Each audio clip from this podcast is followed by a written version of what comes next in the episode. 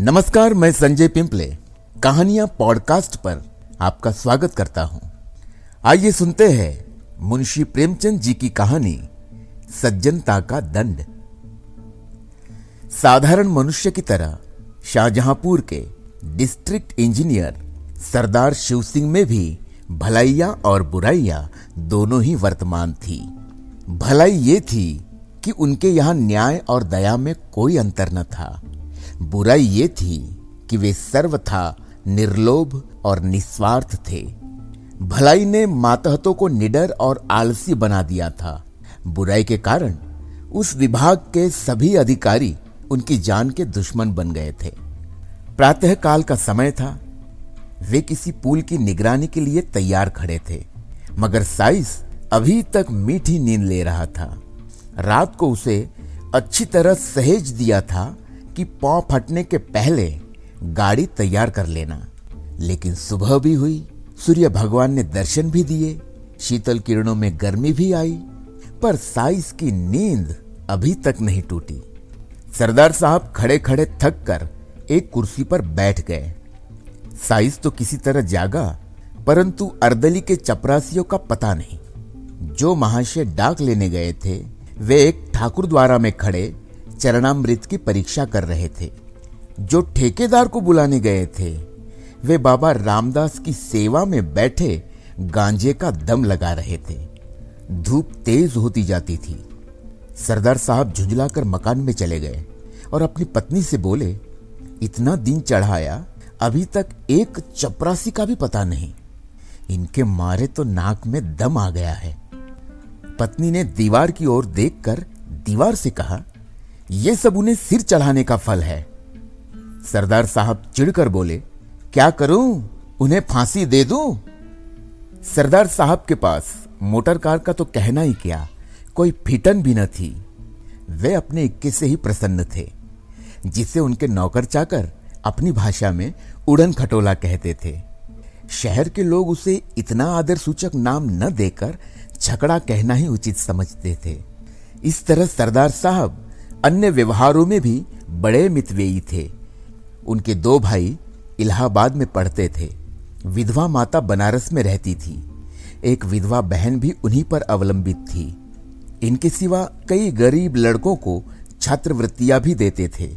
इन्हीं कारणों से वे सदा खाली हाथ रहते। यहाँ तक कि उनके कपड़ों पर भी इस आर्थिक दशा के चिन्ह दिखाई देते थे। लेकिन ये सब कष्ट सहकर भी वे लोभ को अपने पास फटकने न देते थे। जिन लोगों पर उनका स्नेह था, वे उनकी सज्जनता को सराहते थे और उन्हें देवता समझते थे।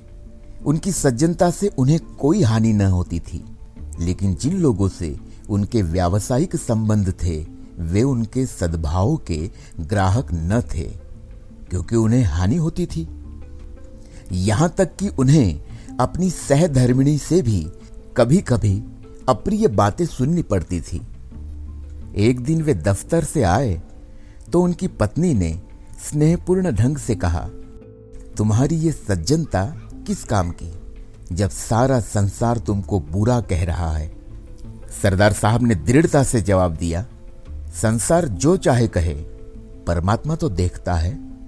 रामा ने यह जवाब पहले ही सोच लिया।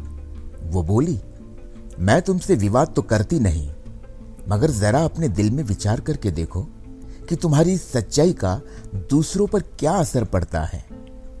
तुम तो अच्छा वेतन पाते हो। तुम अगर हाथ न बढ़ाओ तो तुम्हारा निर्वाह हो सकता है। रूखी रोटियाँ मिल ही जाएँगी। मगर ये दस दस पाँच पाँच रुपए के चपरासी, मुहर्रिर, दफ्तरी, बेचारे कैसे गुजर करें? उनके भी बाल बच्चे हैं, उनके भी कुटुंब परिवार है। शादी गमी तिथि त्योहार, ये सब उनके पास लगे हुए हैं। भलमनसी का भेष बनाए काम नहीं चलता। बताओ उनका गुजर कैसे हो? अभी रामदीन चपरासी की घरवाली आई थी। रोते रोते आंचल भीगता था। लड़की सयानी हो गई है। अब उसका ब्याह करना पड़ेगा। ब्राह्मण की जाति, हज़ारों का खर्च। बताओ उसके आँसू किसके सिर पड़ेंगे? ये सब बातें सच थी। इनसे सरदार साहब को इनकार नहीं हो सकता था। उन्होंने स्वयं इस विषय में बहुत कुछ विचार किया था। यही कारण था कि वह अपने मातहतों के साथ बड़ी नरमी का व्यवहार करते थे। लेकिन सरलता और शालीनता का आत्मिक गौरव, चाहे जो हो, उनका आर्थिक मोल बहुत कम है। वे बोले, तुम्हारी बातें सब यथार्थ है, किंतु मैं विवश हूँ। अपने नियमों को कैसे तोड़ूं? यदि मेरा वश चले तो मैं उन लोगों का वेतन बढ़ा दूँ। लेकिन यह नहीं हो सकता कि मैं खुद लूट मचाऊं और उन्हें लूटने दूँ। रामा ने व्यंग्यपूर्ण शब्दों में कहा तो ये हत्या किस पर पड़ेगी? सरदार साहब ने तीव्र होकर उत्तर दिया, ये उन लोगों पर पड़ेगी जो अपनी हैसियत और आमदनी से अधिक खर्च करना चाहते हैं।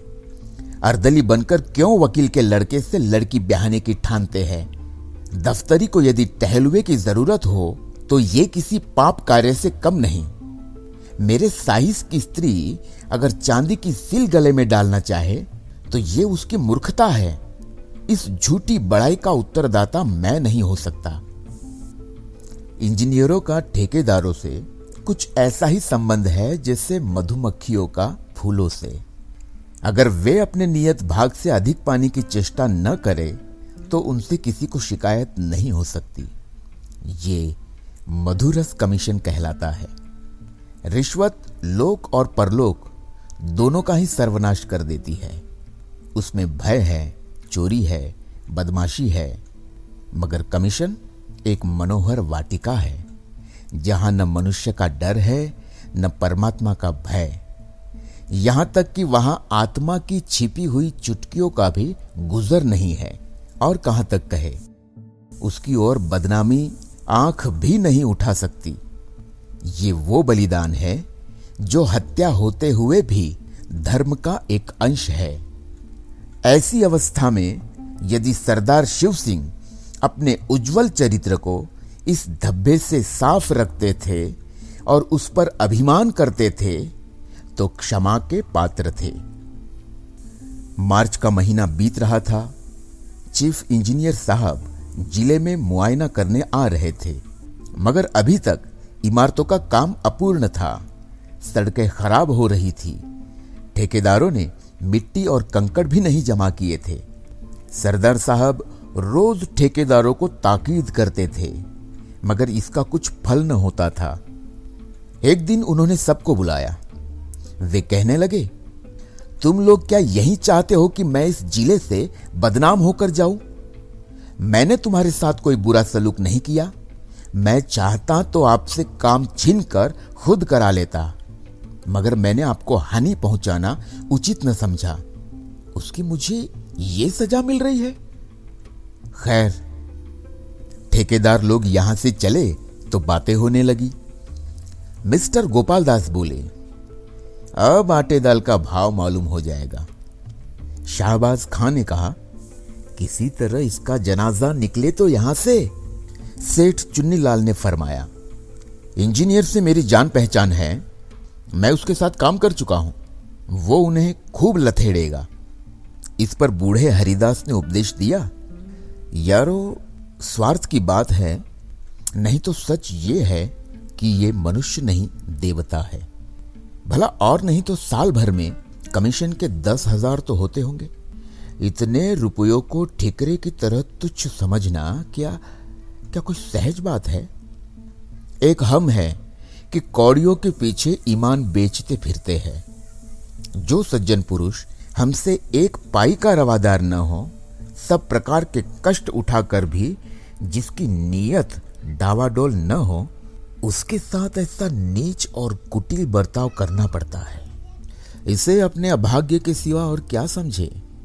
शाहबाज खान ने फरमाया, इसमें तो कोई शक नहीं है कि यह शख्स नेकी का फरिश्ता है। सेठ चुन्नीलाल ने गंभीरता से कहा खास साहब, बात तो वही है जो तुम कहते हो, लेकिन किया क्या जाए? नेक नियति से तो काम नहीं चलता। ये दुनिया तो छल कपट की है। Mister Gopal Das BA pass थे। वे गर्व के साथ बोले, इन्हें जब इस तरह रहना था तो नौकरी करने की क्या ज़रूरत थी? ये कौन नहीं जानता कि नियत को साफ़ रखना अच्छी बात है। मगर ये भी तो देखना चाहिए कि इसका दूसरों पर क्या असर पड़ता है। हमको तो ऐसा आदमी चाहिए जो खुद खाए और हमें भी खिलाए। खुद हलवा खाए, हमें रूखी रोटियाँ ही खिलाए वो अगर एक रुपया कमीशन लेगा तो उसकी जगह पाँच का फ़ायदा कर देगा। इन महाशय के यहाँ क्या है? इसलिए आप जो चाहे कहे, मेरी तो कभी इनसे निभ ही नहीं सकती। शाहबाज खां बोले हाँ नेक और पाक साफ़ रहना ज़रूर अच्छी चीज़ है, मगर ऐसी नेकी से क्या जो दूसरों की जान ले ले? बूढ़े हरिदास की बातों की जिन लोगों ने पुष्टि की थी वे सब गोपालदास की हाँ में हाँ मिलाने लगे। निर्बल आत्माओं में सच्चाई का प्रकाश जुगनों की चमक है। सरदार साहब के एक पुत्री थी। उसका विवाह मेरठ के एक वकील के लड़के से ठहरा था। लड़का होनहार था, जाति कुल का ऊँचा था। सरदार साहब ने कई महीने की दौड़ धूप में इस विवाह को तय किया था। और सब बातें तय हो चुकी थी, केवल दहेज का निर्णय नहीं हुआ था।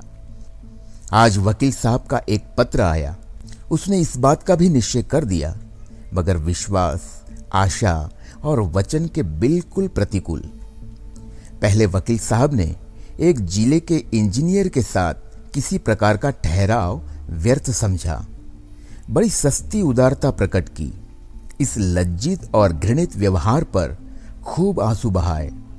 मगर जब ज़्यादा पूछताछ करने पर सरदार साहब के धन वैभव का भेद खुल गया, तब दहेज का ठहराना आवश्यक हो गया। सरदार साहब ने आशंकित हाथों से पत्र खोला। पाँच हज़ार रुपए से कम पर विवाह नहीं हो सकता। वकील साहब को बहुत खेद और लज्जा थी कि वे इस विषय में स्पष्ट होने पर मजबूर किए गए। मगर वे अपने खानदान के कई बूढ़े खुर्राट, विचारहीन, स्वार्थांत महात्माओं के हाथों बहुत तंग थे। उनका कोई वंश न था। इंजीनियर साहब ने एक लंबी सांस खींची। सारी आशाएँ मिट्टी में मिल गई। क्या सोचते थे, क्या हो गया? विकल होकर कमरे में टहलने लगे। उन्होंने जरा देर पीछे पत्र को उठा लिया और अंदर चले गए। विचारा कि ये पत्र रामा को सुनाए। मगर फिर ख्याल आया कि यहाँ सहानुभूति की कोई आशा नहीं। क्यों अपनी निर्बलता दिखाऊँ? क्यों मूर्ख बनूं? ये बिना बातों के बात न करेगी। ये सोचकर वे आँगन से लौट गए। सरदार साहब स्वभाव के बड़े दयालु थे और कोमल हृदय आपत्तियों में स्थिर नहीं रह सकता। वे दुख और ग्लानी से भरे हुए सोच रहे थे कि मैंने ऐसे कौन से बुरे काम किए हैं, जिनका मुझे ये फल मिल रहा है। बरसों की दौड़ धूप के बाद जो कार्य सिद्ध हुआ था, वो क्षण मात्र में नष्ट हो गया। अब वो मेरी सामर्थ्य से बाहर है। मैं उसे नहीं संभाल सकता। चारों ओर अंधकार है। कहीं आशा का प्रकाश नहीं। कोई मेरा सहायक नहीं। उनके नेत्र सजल हो गए। सामने मेज पर ठेकेदारों के बिल रखे हुए थे। वे कई सप्ताहों से यूँ ही पड़े थे। सरदार ने उन्हें खोलकर भी न देखा था। आज इस आत्मिक ग्लानी और नैराश्य की अवस्था में उन्होंने इन बिलों को सतृष्ण आँखों से देखा। जरा से इशारे पर यह सारी कठिनाइयाँ दूर हो सकती है। चपरासी और क्लर्क मेरी सम्मति के सहारे सब कुछ कर लेंगे। मुझे जबान हिलाने की भी ज़रूरत नहीं, न मुझे लज्जित ही होना पड़ेगा। इन विचारों का इतना प्राबल्य हुआ कि वे वास्तव में बिलों को उठाकर गौर से देखने और हिसाब लगाने लगे कि उनमें कितनी निकासी हो सकती है। मगर शीघ्र ही आत्मा ने उन्हें जगा दिया। मैं किस भ्रम में पड़ा हुआ हूँ? क्या उस आत्मिक पवित्रता को जो मेरी जन्म भर की कमाई है केवल थोड़े से धन पर अर्पण कर दूँ? जो मैं अपने सहकारियों के सामने गर्व से सिर उठाए चलता था, जिससे मोटर कार वाले भ्रातृगण आँखें नहीं मिला सकते थे, वही मैं वही मैं आज अपने उस सारे गौरव और मान को, अपनी संपूर्ण आत्मिक संपत्ति को दस पाँच हज़ार रुपए पर त्याग दू? ऐसा कदापि नहीं हो सकता। अब उस कुविचार को परास्त करने के लिए, जिसने क्षण मात्र के लिए उन पर विजय पा ली थी, वे उस सुनसान कमरे में ज़ोर से ठटाकर हंसे। चाहे ये हँसी उन बिलों ने और कमरे की दीवारों ने न सुनी हो, मगर उनकी आत्मा ने अवश्य सुनी। उस आत्मा को एक कठिन परीक्षा में पार पाने पर परम आनंद हुआ। सरदार साहब ने उन बिलों को उठाकर मेज के नीचे डाल दिया। फिर उन्हें पैरों से कुचला। तब इस विजय पर मुस्कुराते हुए वे अंदर गए। बड़े इंजीनियर साहब नियत समय पर शाहजहांपुर आए। उसके साथ सरदार साहब का दुर्भाग्य भी आया। ज़िले के सारे काम अधूरे पड़े हुए थे। उनके खानसामा ने कहा, हुजूर, काम कैसे पूरा हो? सरदार साहब ठेकेदारों को बहुत तंग करते हैं।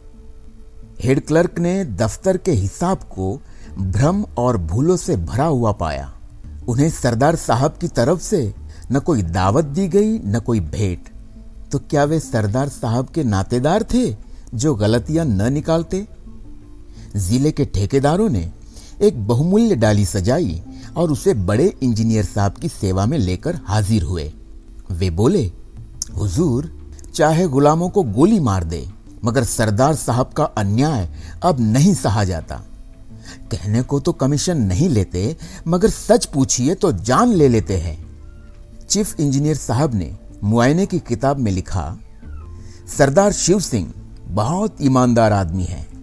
उनका चरित्र उज्जवल है, मगर वे इतने बड़े ज़िले के कार्य का भार नहीं संभाल सकते। परिणाम ये हुआ कि वे एक छोटे से ज़िले में भेज दिए गए और उनका दर्जा भी घटा दिया गया। सरदार साहब के मित्रों और स्नेहियों ने बड़े समारोह से एक जलसा किया। उसमें उनकी धर्मनिष्ठा और स्वतंत्रता की प्रशंसा की। सभापति ने सजल नेत्र होकर कंपित स्वर में कहा, सरदार साहब के वियोग का दुख हमारे दिल में सदा खटकता रहेगा। ये घाव कभी न भरेगा। मगर फेयरवेल डिनर में यह बात सिद्ध हो गई कि स्वादिष्ट पदार्थों के सामने वियोग का दुख दुस्सह नहीं। यात्रा के सामान तैयार थे। सरदार साहब जलसे से आए तो रामा ने उन्हें बहुत उदास और मलिन मुख देखा। उसने बार बार कहा था कि बड़े इंजीनियर के खान सामा को इनाम दो, हेड क्लर्क की दावत करो, मगर सरदार साहब ने उसकी बात न मानी थी। इसलिए जब उसने सुना कि उनका दर्जा घटा और बदली भी हुई तब उसने बड़ी निर्दयता से अपने व्यंग्य बाण चलाए। मगर इस वक्त उन्हें उदास देखकर उससे न रहा गया। क्यों इतने उदास हो? सरदार साहब ने उत्तर दिया, क्या करूँ? हंसू? रामा ने गंभीर स्वर से कहा, हंसना ही चाहिए। रोए तो वो जिसने कौड़ियों पर अपनी आत्मा भ्रष्ट की हो, जिसने रुपयों पर अपना धर्म बेचा हो। वो बुराई का दंड नहीं है ये भलाई और सज्जनता का दंड है। इसे सानंद झेलना चाहिए। ये कहे उसने पति की ओर देखा तो नेत्रों में सच्चा अनुराग भरा हुआ दिखाई दिया। सरदार साहब ने भी उसकी ओर स्नेहपूर्ण दृष्टि से देखा। उनकी हृदयेश्वरी का मुखारविंद सच्चे आमोद से विकसित था। उसे गले लगाकर वे बोले, रामा, मुझे तुम्हारी ही सहानुभूति की ज़रूरत थी। अब मैं इस दंड को सहर्ष सहूँगा।